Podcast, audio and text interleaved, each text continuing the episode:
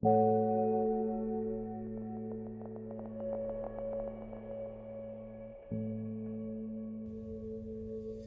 Good Man is Hard to Find by Flannery O'Connor.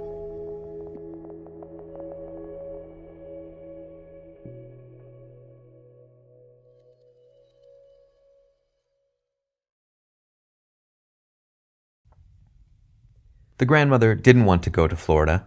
She wanted to visit some of her connections in East Tennessee, and she was seizing at every chance to change Bailey's mind. Bailey was the son she lived with, her only boy.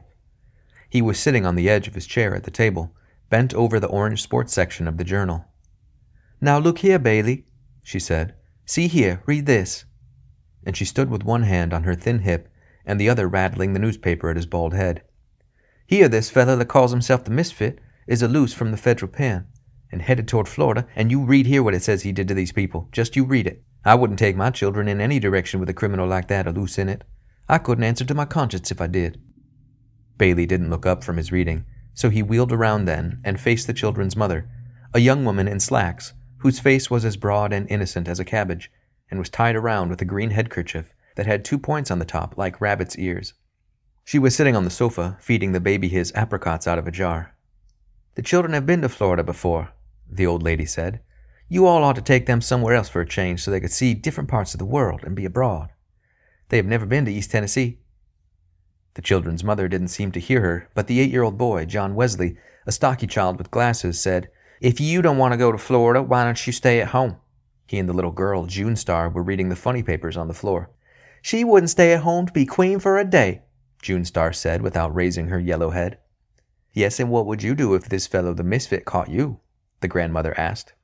I'd smack his face, John Wesley said.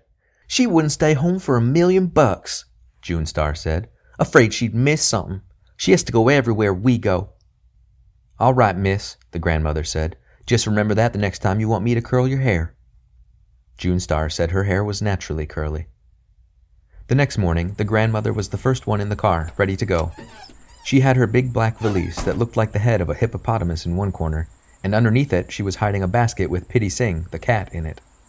She didn't intend for the cat to be left alone in the house for three days, because he would miss her too much, and she was afraid he might brush against one of the gas burners and accidentally asphyxiate himself. Her son, Bailey, didn't like to arrive at a motel with a cat. She sat in the middle of the back seat with John Wesley and June Star on either side of her. Bailey and the children's mother and the baby sat in front, and they left Atlanta at 8:45 with the mileage on the car at 55,890. The grandmother wrote this down because she thought it would be interesting to say how many miles they had been when they got back. It took them 20 minutes to reach the outskirts of the city. The old lady settled herself comfortably, removing her white cotton gloves and putting them up with her purse on the shelf in front of the back window. The children's mother still had on slacks and still had her head tied up in a green kerchief, but the grandmother had on a navy blue straw sailor hat with a bunch of white violets on the brim and a navy blue dress with a small white dot in the print. Her collars and cuffs were white organdy trimmed with lace, and at her neckline she had pinned a purple spray of cloth violets containing a sachet. In case of an accident, anyone seeing her dead on the highway would know at once that she was a lady. She said she thought it was going to be a good day for driving, neither too hot nor too cold, and she cautioned Bailey that the speed limit was 55 miles an hour, and that the patrolmen hid themselves behind billboards and small clumps of trees and sped out after you before you had a chance to slow down. She pointed out interesting details of the scenery Stone Mountain, the blue granite that in some places came up to both sides of the highway, the brilliant red clay banks slightly streaked with purple, and the various crops that made rows of green lacework on the ground. The trees were full of silver white sunlight, and the meanest of them sparkled. The children were reading comic magazines, and their mother had gone back to sleep. Let's go through Georgia fast so we don't have to look at it much, John Wesley said. If I were a little boy, said the grandmother, I wouldn't talk about my native state that way. Tennessee has the mountains, and Georgia has the hills. Tennessee is just a hillbilly dumping ground, John Wesley said, and Georgia's a lousy state, too. You said it, June Star said. In my time, said the grandmother, folding her thin, veined fingers, children were more respectful of their native states and their parents and everything else. People did right then. Oh, look at the cute little pickaninny, she said, and pointed to a Negro child standing in the door of a shack. Wouldn't that make a picture now? she asked, and they all turned and looked at the little Negro out of the back window. He waved. He didn't have any breeches on, June Star said. He probably didn't have any, the grandmother explained. Little Negroes in the country don't have things like we do. If I could paint, I'd paint that picture, she said. The children exchanged comic books. The grandmother offered to hold the baby, and the children's mother passed him over the front seat to her. She set him on her knee and bounced him and told him about the things they were passing. She rolled her eyes and screwed up her mouth and stuck her leathery thin face into his smooth, bland one. Occasionally he gave her a faraway smile. They passed a large cotton field with five or six graves fenced in the middle of it, like a small island. Look at that graveyard, the grandmother said, pointing it out. That was the old family burying ground. That belonged to the plantation. Where's the plantation? John Wesley asked. Gone with the wind, said the grandmother. When the children finished all the comic books they had brought, they opened the lunch and ate it. The grandmother ate a peanut butter sandwich and an olive, and would not let the children throw the box and the paper napkins out the window. When there was nothing else to do, they played a game by choosing a cloud and making the other two guess what shape it suggested. John Wesley took one the shape of a cow, and June Star guessed a cow, and John Wesley said, no, an automobile, and June Star said he didn't play fair, and they began to slap each other over the grandmother. The grandmother said she would tell them a story if they would keep quiet. When she told a story, she rolled her eyes and waved her head and was very dramatic. She said once when she was a maiden lady she had been courted by a Mr. Edgar Atkins Teagarden from Jasper, Georgia. She said he was a very good looking man and a gentleman, and that he brought her a watermelon every Saturday afternoon with his initials cut in it, E.A.T. Well, one Saturday, she said, Mr. Teagarden brought the watermelon and there was nobody at home, and he left it on the front porch and returned in his buggy to Jasper. But she never got the watermelon, she said, because a Negro boy ate it when he saw the initials E.A.T. This story tickled John Wesley's funny bone, and he giggled and giggled, but June Star didn't think it was any good. She said she wouldn't marry a man that just brought her a watermelon on Saturday. The grandmother said she would have done well to marry Mr. Teagarden because he was a gentleman and had bought Coca Cola stock when it first came out, and that he had died only a few years ago, a very wealthy man. They stopped at the tower for barbecued sandwiches. The tower was a part stucco and part wood filling station and dance hall set in a clearing outside of Timothy. A fat man named Red Sammy Butts ran it, and there were signs stuck here and there on the building and for miles up and down the highway saying, Try Red Sammy's famous barbecue. None like famous Red Sammy's. Red Sam, the fat boy with the happy laugh. A veteran. Red Sammy's your man. Red Sammy was lying on the bare ground outside the tower with his head under a truck, while a gray monkey about a foot high, chained to a small chinaberry tree, chattered nearby. The monkey sprang back into the tree and got on the highest limb as soon as he saw the children jump out of the car and run toward him.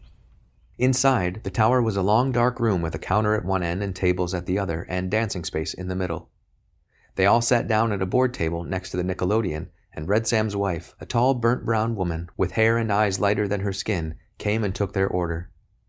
The children's mother put a dime in the machine and played the Tennessee Waltz, and the grandmother said that tune always made her want to dance. She asked Bailey if he would like to dance, but he only glared at her. He didn't have a naturally sunny disposition like she did, and trips made him nervous. The grandmother's brown eyes were very bright. She swayed her head from side to side and pretended she was dancing in her chair.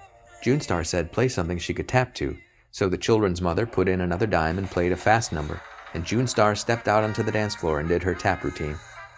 Ain't she cute? Red Sam's wife said, leaning over the counter. Would you like to come be my little girl?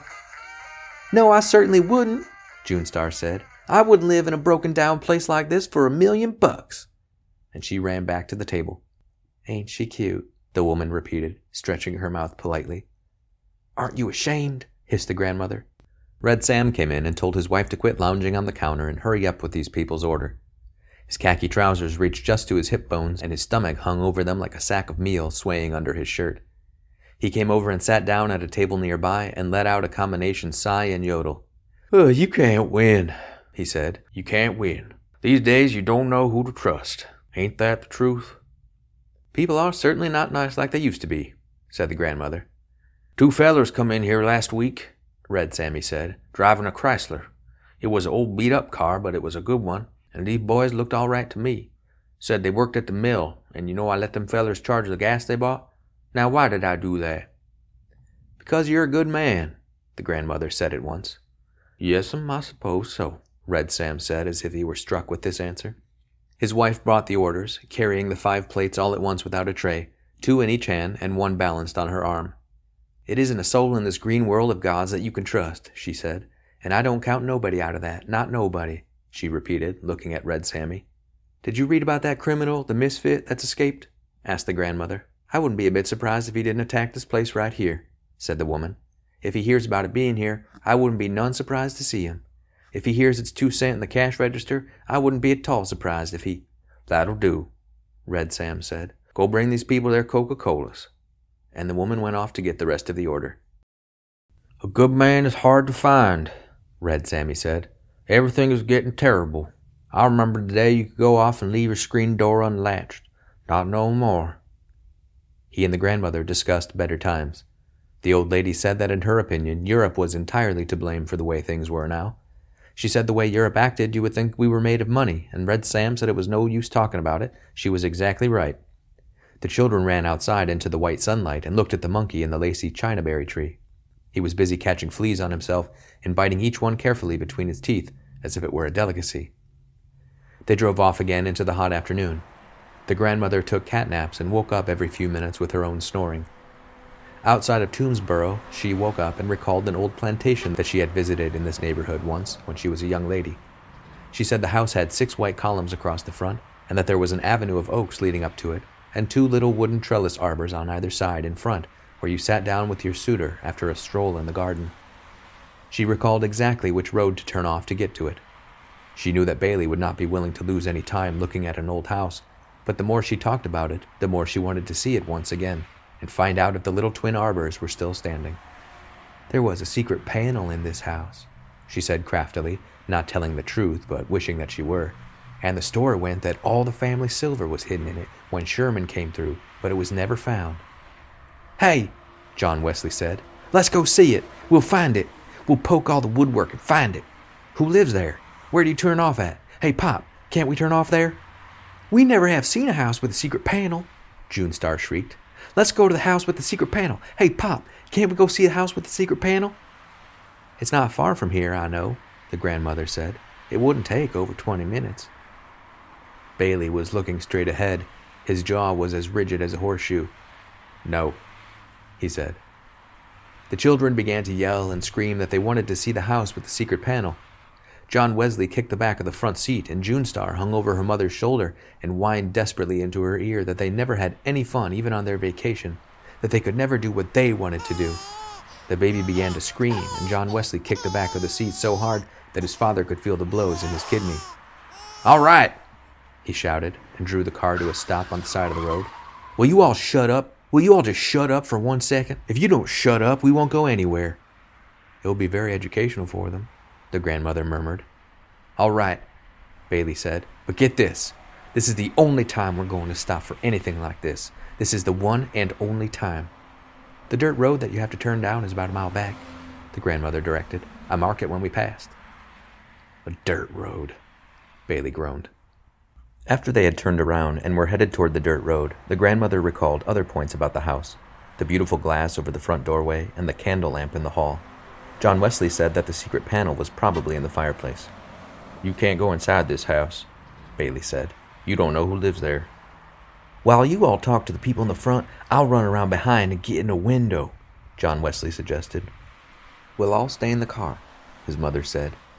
They turned onto the dirt road, and the car raced roughly along in a swirl of pink dust. The grandmother recalled the times when there were no paved roads, and thirty miles was a day's journey. The dirt road was hilly, and there were sudden washes in it and sharp curves on dangerous embankments.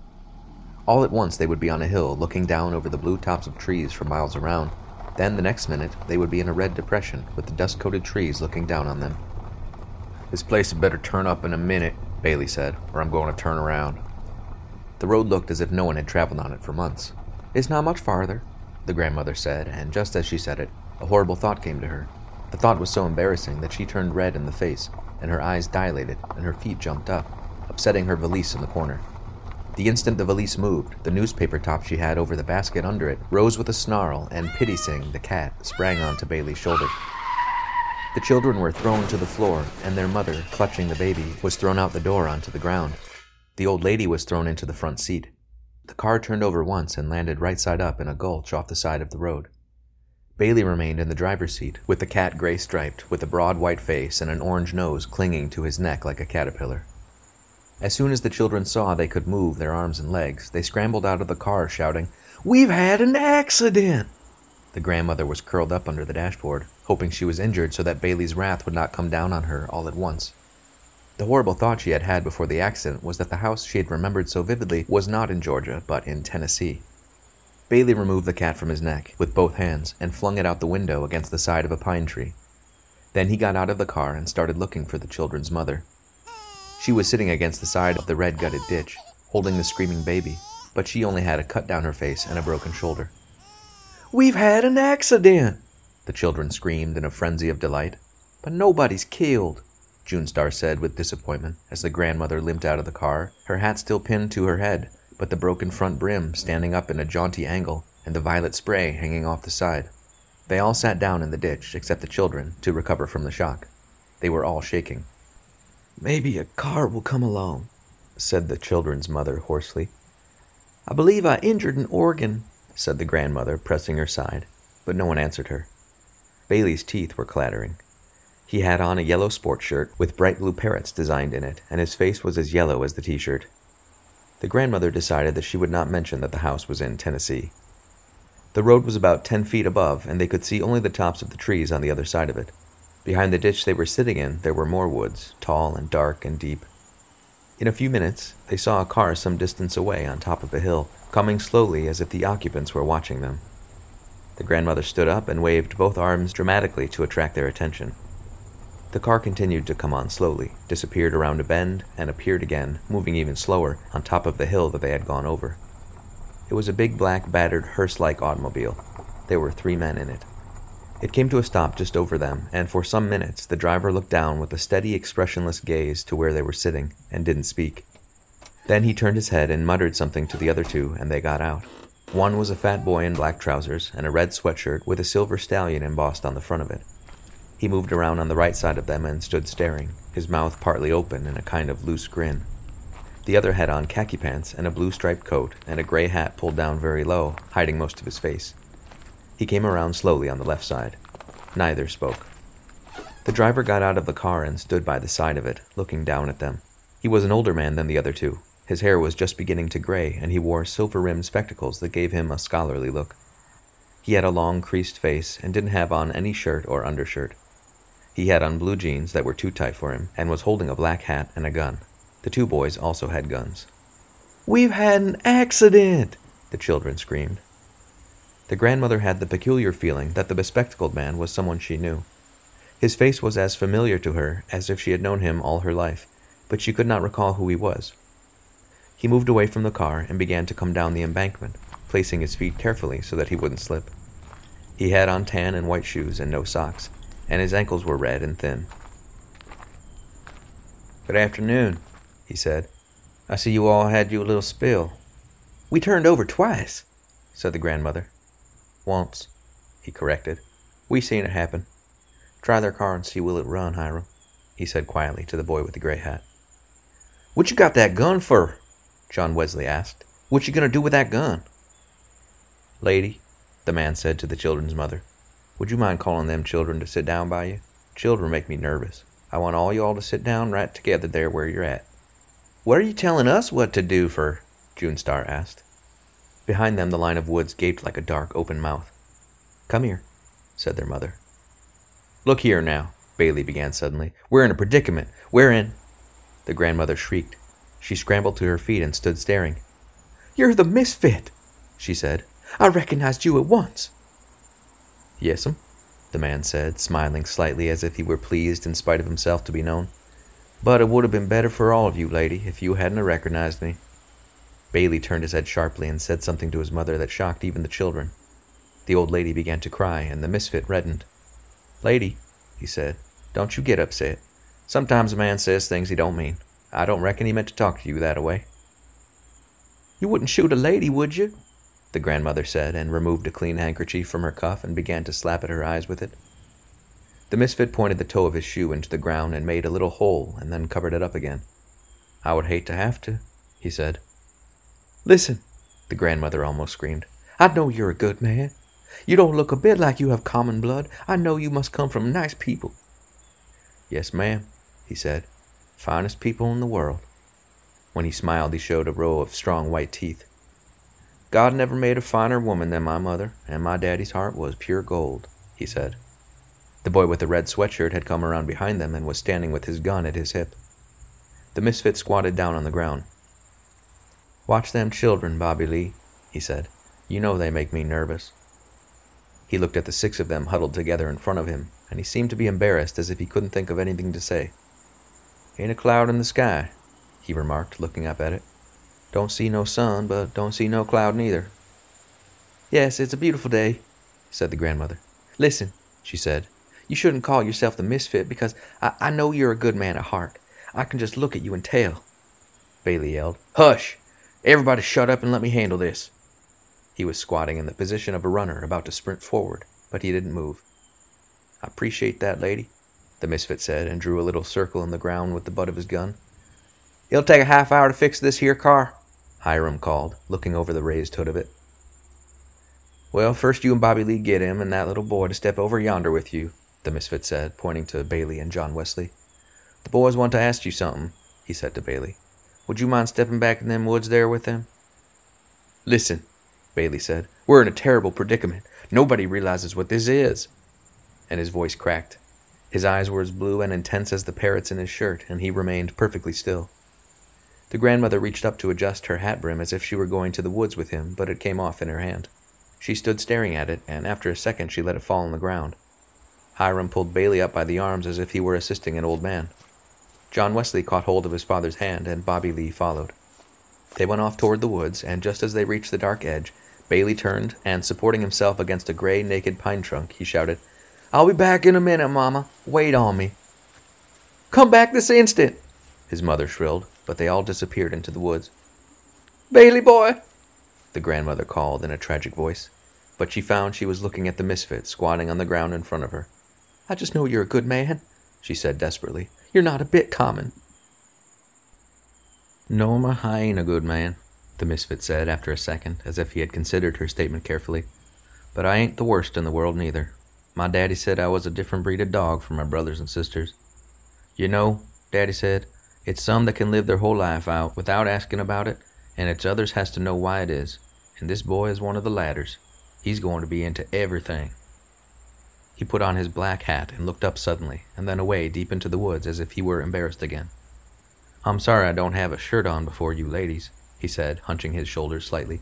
We buried our clothes that we had on when we escaped, and we're just making do until we can get better. We borrowed these from some folks we met, he explained. That's perfectly all right, the grandmother said. Maybe Bailey has an extra shirt in his suitcase. I'll look and see directly, the misfit said. Where are they taking him? the children's mother screamed. Daddy was a card himself, the misfit said. You couldn't put anything over on him. He never got in trouble with the authorities, though. Just had the knack of handling them.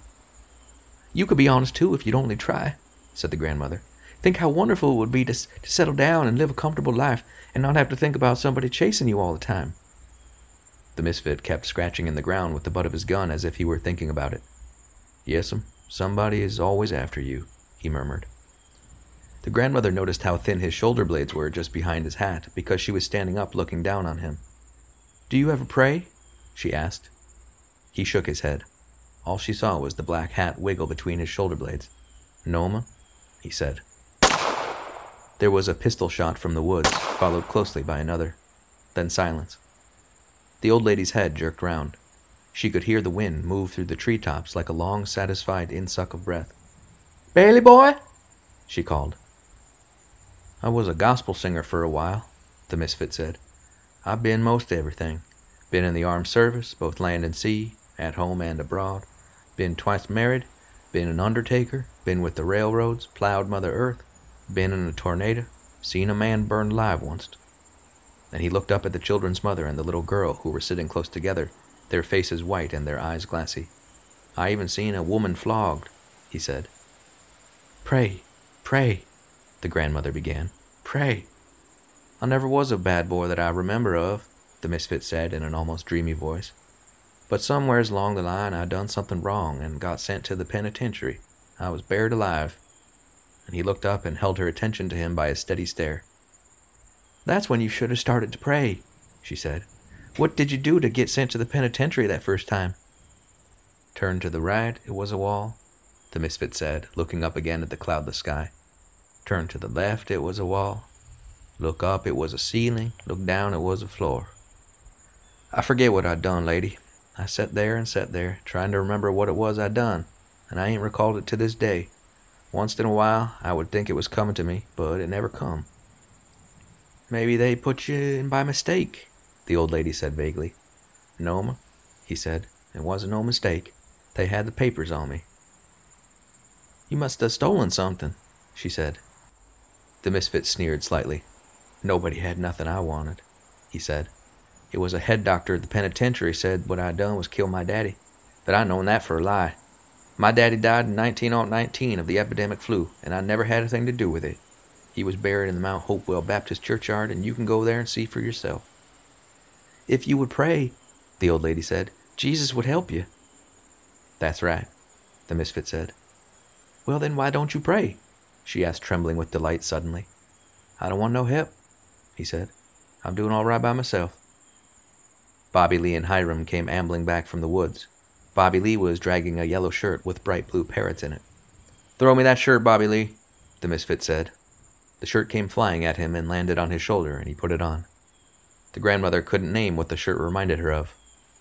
No, lady, the misfit said while he was buttoning it up. I found out the crime don't matter.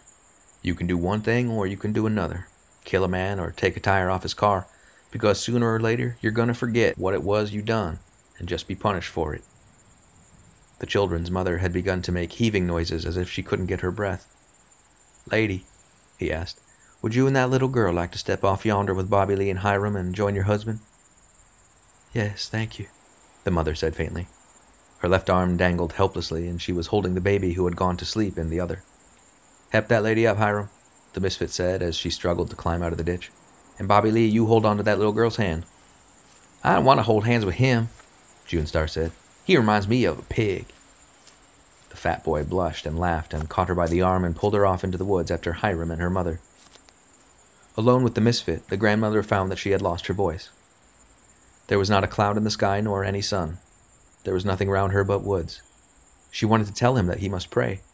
She opened and closed her mouth several times before anything came out. Finally, she found herself saying, Jesus, Jesus, meaning Jesus will help you but the way she was saying it, it sounded as if she might be cursing. Yes'm, the misfit said, as if he agreed. Jesus showing everything off balance. It was the same case with him as with me, except he hadn't committed any crime, and they could prove I had committed one because they had the papers on me. Of course, he said, they never shown me my papers. That's why I signed myself now. I said long ago, you get you a signature and sign everything you do and keep a copy of it. Then you'll know what you done and you can hold up the crime to the punishment and see do they match and in the end you'll have something to prove you ain't been treated right. I call myself the misfit, he said, because I can't make what all I done wrong fit what all I gone through in punishment. There was a piercing scream from the woods, followed closely by a pistol report. Does it seem right to you, lady, that one is punished a heap and another ain't punished at all? Jesus, the old lady cried. You've got good blood. I know you wouldn't shoot a lady. I know you've come from nice. Pray, Jesus, you ought not to shoot a lady. I'll give you all the money I've got. Lady, the misfit said, looking beyond her far into the woods, there never was a body that gave the undertaker a tip. There were two more pistol reports, and the grandmother raised her head like a parched old turkey hen, crying for water, and called, Bailey boy! Bailey boy! as if her heart would break. Jesus was the only one that ever raised the dead, the misfit continued, and he shouldn't have done it. He's thrown everything off balance. If he did what he said, then it's nothing for you to do but throw away everything and follow him. And if he didn't, then it's nothing for you to do but enjoy the few minutes you got left the best way you can by killing somebody or burning down his house or, or doing some other meanness to him. No pleasure but meanness, he said, and his voice had become almost a snarl. Maybe he, he didn't raise the dead, the old lady mumbled, not knowing what she was saying and feeling so dizzy that she sank down in the ditch with her legs twisted under her. I wasn't there, so I can't say he didn't, the misfit said. I wished I'd have been there, he said, hitting the ground with his fist. It ain't right I wasn't there. Because if I'd have been there, I would have known. Listen, lady, he said in a high voice. If I'd have been there, I would have known, and I wouldn't be like I am now. His voice seemed about to crack, and the grandmother's head cleared for an instant. She saw the man's face twisted close to her own as if he were going to cry, and she murmured, Why, you're one of my babies. You're one of my own children. She reached out and touched him on the shoulder. The misfit sprang back as if a snake had bitten him and shot her three times through the chest. Then he put his gun down on the ground and took off his glasses and began to clean them. Hiram and Bobby Lee returned from the woods and stood over the ditch, looking down at the grandmother, who half sat and half lay in a puddle of blood, with her legs crossed under her like a child's, and her face smiling up at the cloudless sky. Without his glasses, the misfit's eyes were red rimmed and pale and defenseless looking. Take her off and throw her where you've thrown the others, he said, picking up the cat that was rubbing itself against his leg. She was a talker, wasn't she? Bobby Lee said, sliding down the ditch with a yodel. She would have been a good woman, the misfit said, if it had been somebody there to shoot her every minute of her life. Some fun, Bobby Lee said. Shut up, Bobby Lee, the misfit said. It's no real pleasure in life.